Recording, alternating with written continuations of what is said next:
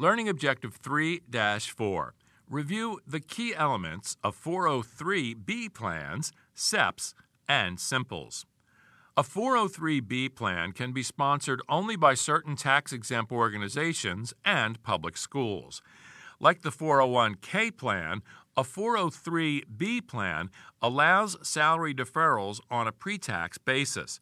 The current maximum salary deferral in a 403b plan is the same as for a 401k plan. A SEP is a plan that is funded with individual IRAs for each participant.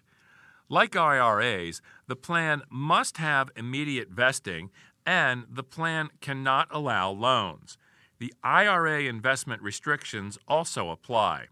SEPs are subject to the top heavy rules and certain other rules that apply to qualified plans. The maximum deductible contribution is 25% of covered compensation, which is the same as for other defined contribution plans. Code Section 415 applies, meaning that no employee can receive allocations that exceed 100% of compensation or $50,000 a year as indexed for 2012. All employees who earn more than $550 a year, are over age 21, and have three years of service must be included in the plan. These coverage requirements are unique to SEPs. Like the SEP, the Simple is funded with individual IRA accounts. As with SEPs, this means that accounts must be fully vested at all times. Participants cannot take loans, and plan assets cannot be invested in either life insurance or collectibles. The Simple is a 401k look-alike plan for businesses with no more than 100 employees.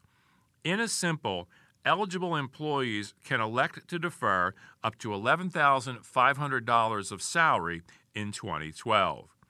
The employer does not have to perform a non discrimination test, but a limited but prescribed contribution must be made for eligible employees.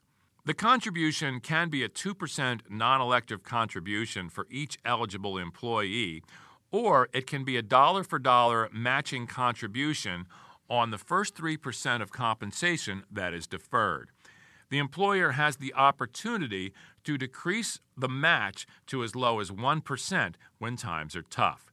The lower contribution can be made in any two out of five years.